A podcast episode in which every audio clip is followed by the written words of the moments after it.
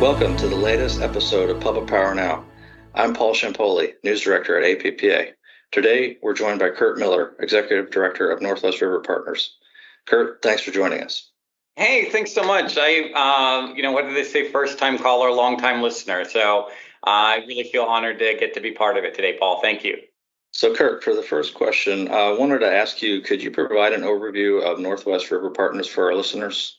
Yeah, absolutely. So, the first thing to know is uh, so we're a hydropower advocacy group. And uh, so it probably isn't a surprise then that we're located in the Pacific Northwest. We, uh, the Pacific Northwest, has about 40% of the nation's entire hydroelectric uh, production. So a really, you know, for a, you know a region of the country that isn't considered very big, we definitely are mighty in terms of hydropower. And uh, not only that, but our hydropower resource is so big that it represents nearly half of our entire generation fleet, uh, our generation capabilities on an average annual basis. So um, you could see that just from those two facts, that hydropower is a major, major component of um, how we meet demand here in, in the Pacific Northwest. So um, the the way the organization started actually it, it was back in 2005 and uh, it was named um, the coalition for smart salmon recovery. And i think that that tells you a lot just in that kind of initial name.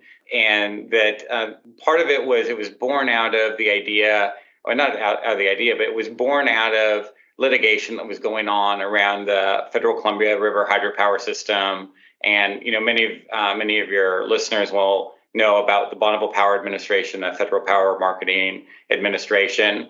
And yeah, you know, BPA then was getting called into, you know, into these lawsuits and things over uh, Environmental Species Act uh, listings of, um, you know, salmonids, uh, salmon, and, and, steelhead species and things like that. And then they were also being called. There, there was a lot of I would say, um, inaccurate information out in the media by some of the folks who who didn't like the dams, and they were saying all sorts of stuff about you know hydropower, and a lot of it just wasn't wasn't accurate. And so um, BPA approached public power essentially and just said, listen.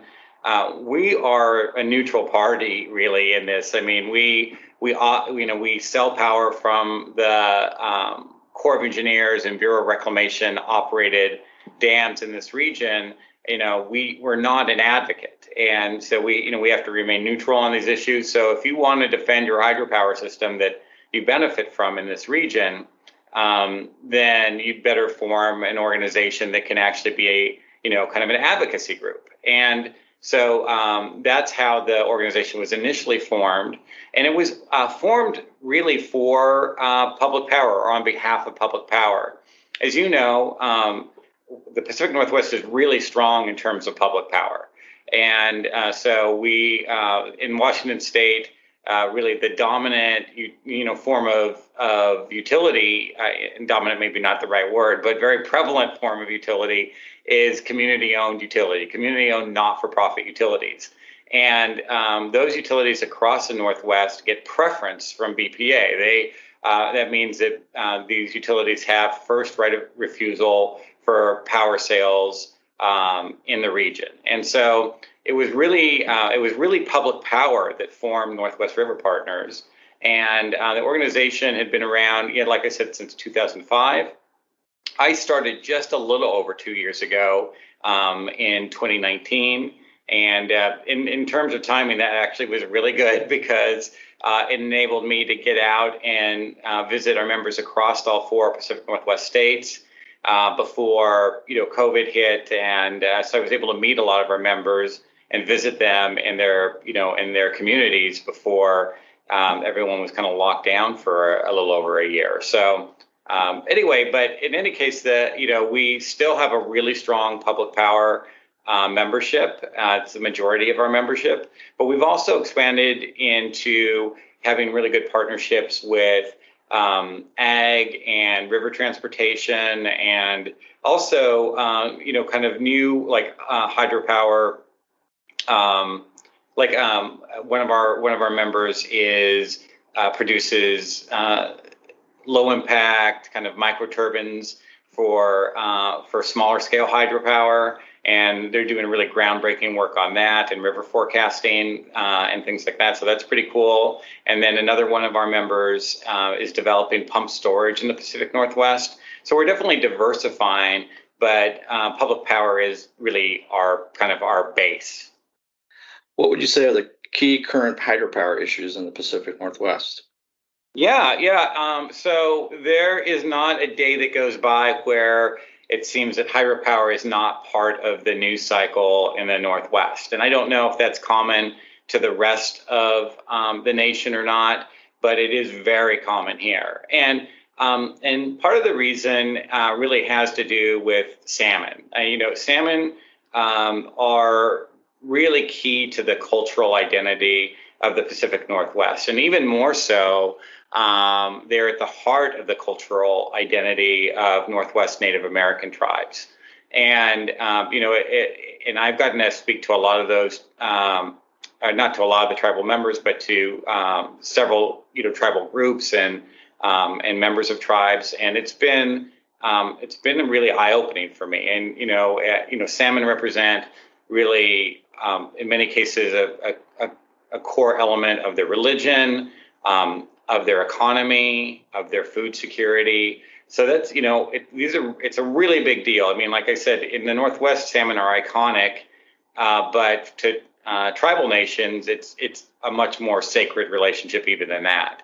And um, and you may, if you're following, if you if your listeners follow this topic, uh, salmon are not doing well, especially Chinook salmon, which are probably the most valued of the salmon species here in the Northwest um, up and down the Pacific coast in the United States from Northern California all the way up through, um, you know, uh, Columbia River, Snake River, uh, Puget Sound rivers, uh, Fraser River in Canada, all the way up to Southeast Alaska. Chinook salmon are struggling, uh, and they and they have been struggling for some time. Really, the last 50 years um, has, has had uh, some major declines across the North Pacific coast in in Chinook salmon survival.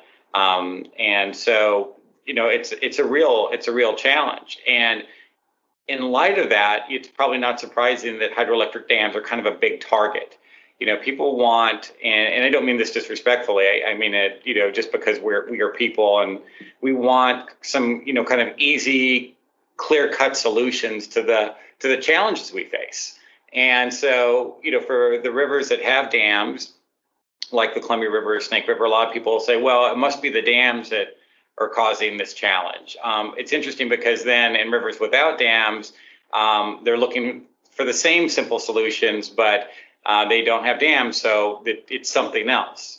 Um, but the thing that I think um, really needs to be better understood here in this region uh, and and beyond is it's not a local issue. As you can tell, when something like that is happening on a coast-wide basis, you probably have something that's um, that, that's shared among all those different um, uh, ecosystems, and that seems to be, you know, the latest science is really pointing to warming, acidifying oceans, a shift in predator-prey relationships in the ocean and the marine environment as being the real driving factors behind all these um, massive declines, these coast-wide declines, and so. Uh, but the rub there is that's not an easy solution because that means we've got to reverse climate change. Um, we've got to address what's going on in the ocean. We have to learn more about what's actually happening in the ocean. So, you know, I think that's I think that's a major a major issue, and trying to kind of help people understand that better. Um, that's a big part of what we do.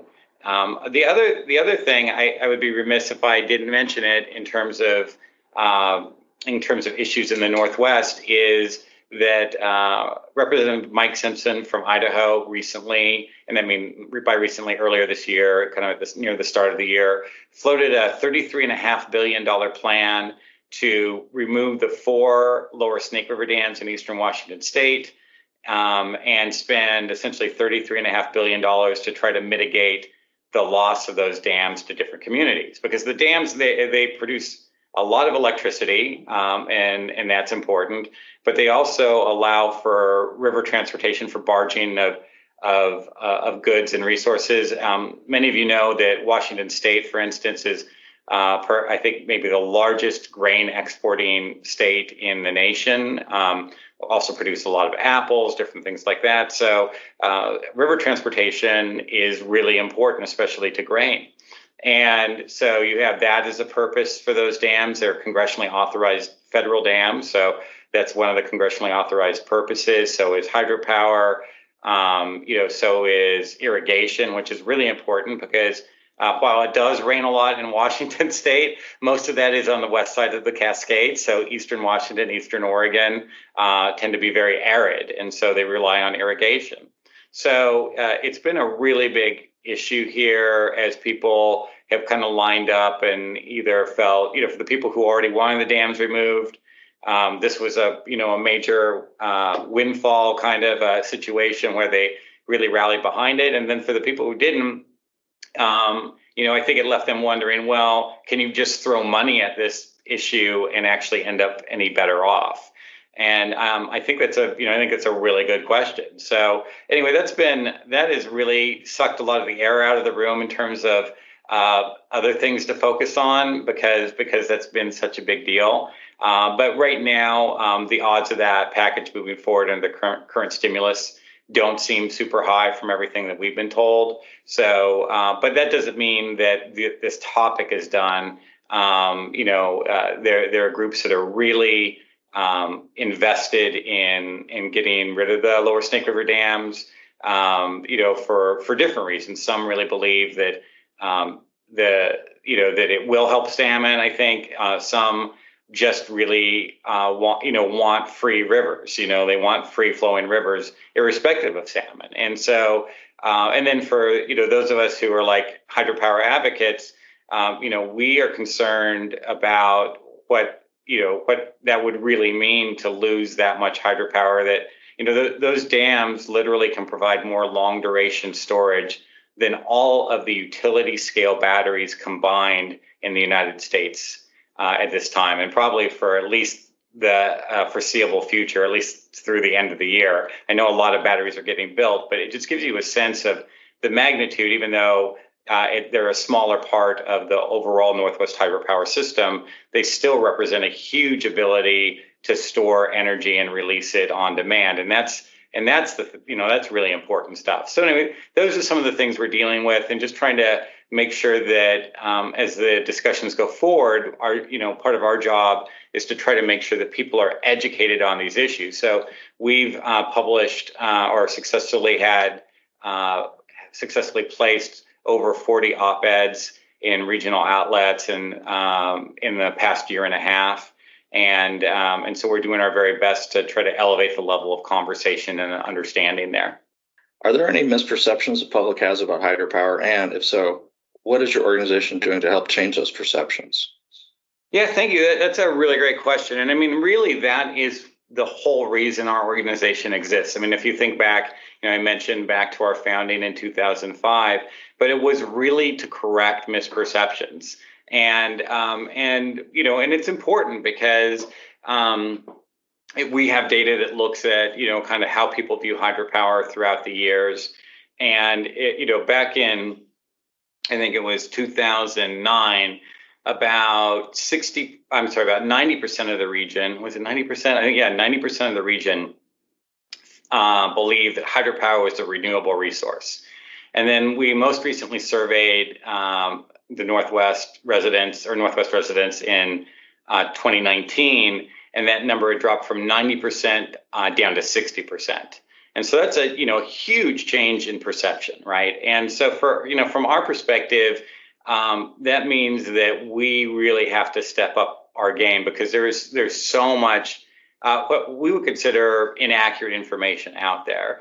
Um, and you know, some of those things are uh, like we mentioned. It's like the, the idea of okay, dams are uh, the cause of uh, salmon declines. Well, you know, one thing that's really been helping us recently is about four or five different studies have been released in the last two years that I think are really uh, challenging um, challenging the science behind those assumptions.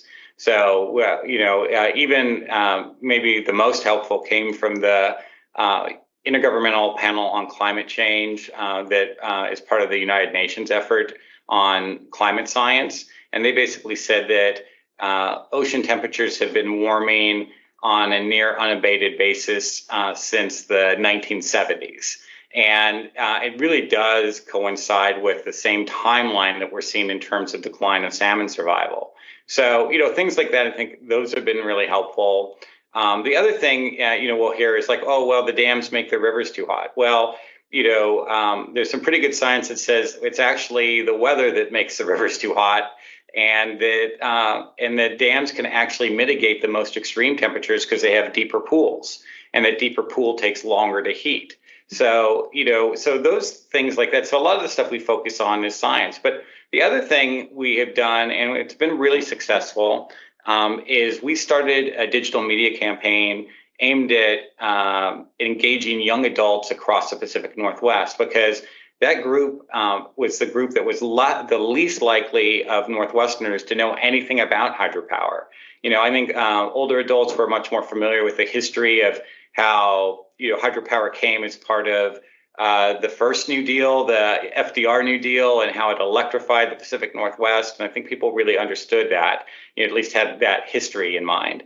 Um, this younger, these younger generations, they just they they're not aware of that history, and so we have to form a new history with them. And so we started Our Power is Water, which is a hundred percent digital media uh, campaign, and it really uh, it's like 15 and 30 second ad spots uh, in different like streaming uh, media platforms and social media, and it just is quick hitting messages that really help people in uh, you know uh, the Northwest to better understand how closely their their environmental goals are tied to hydropower and how much hydropower helps them and helps the region achieve those goals. So, um, you know, our data showed that that was a really successful campaign that we launched last year. We're in the middle of getting ready to do it again this year, and it should launch in just a few weeks. And um, anyway, um, you know, things like that, uh, where we're really focused on just engaging people both through, you know, kind of traditional media like op-eds and and articles, and then now through digital media.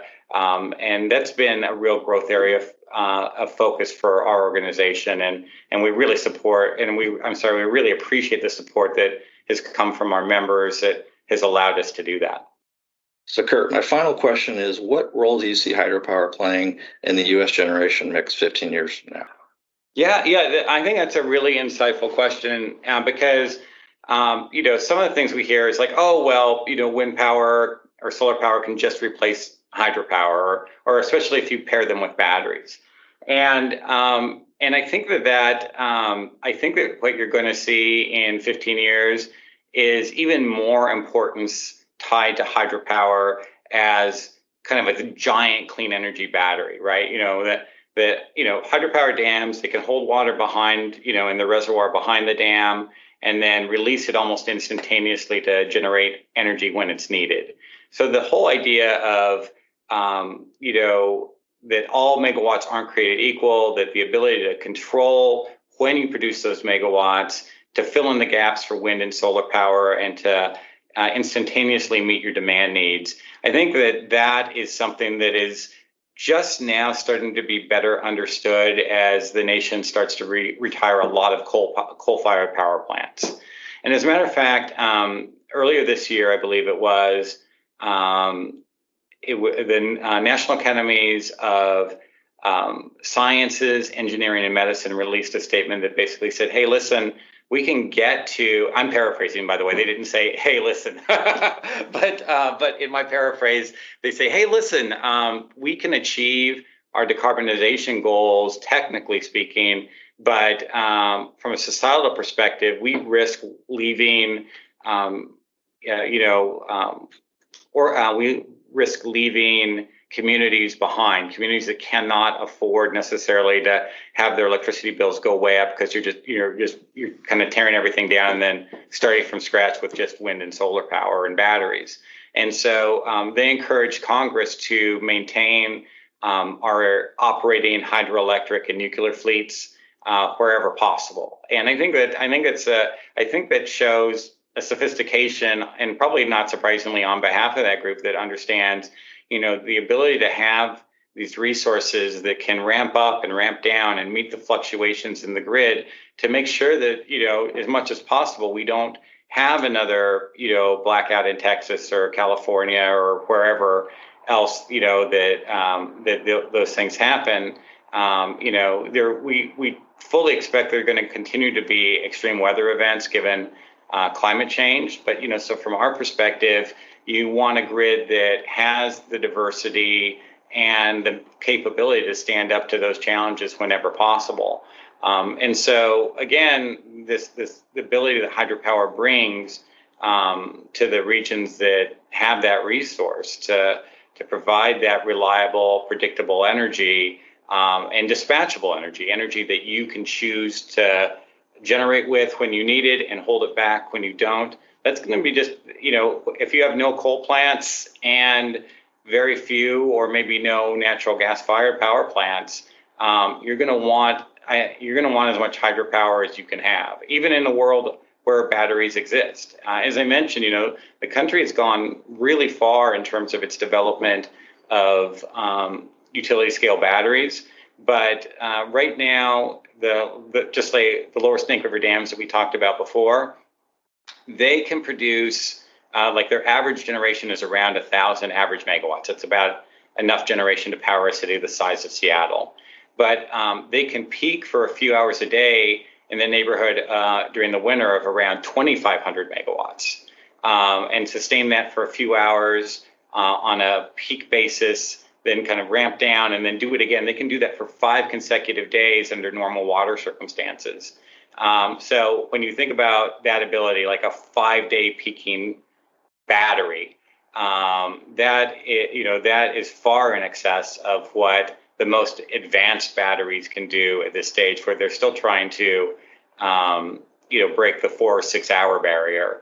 Um, you know, so I think that I think that ability is is what you're going to see really dependent on uh, or upon. You know, in 15 years, you're still going to see a, a strong and I think even a greater appreciation for hydropower as a resource.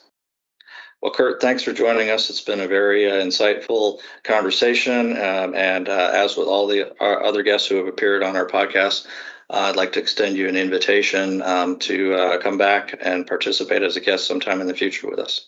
Hey, thank you so much. I will take it. And uh, yeah, so definitely, uh, if stuff develops over here, we'll let you know. Thanks again. Thanks a lot.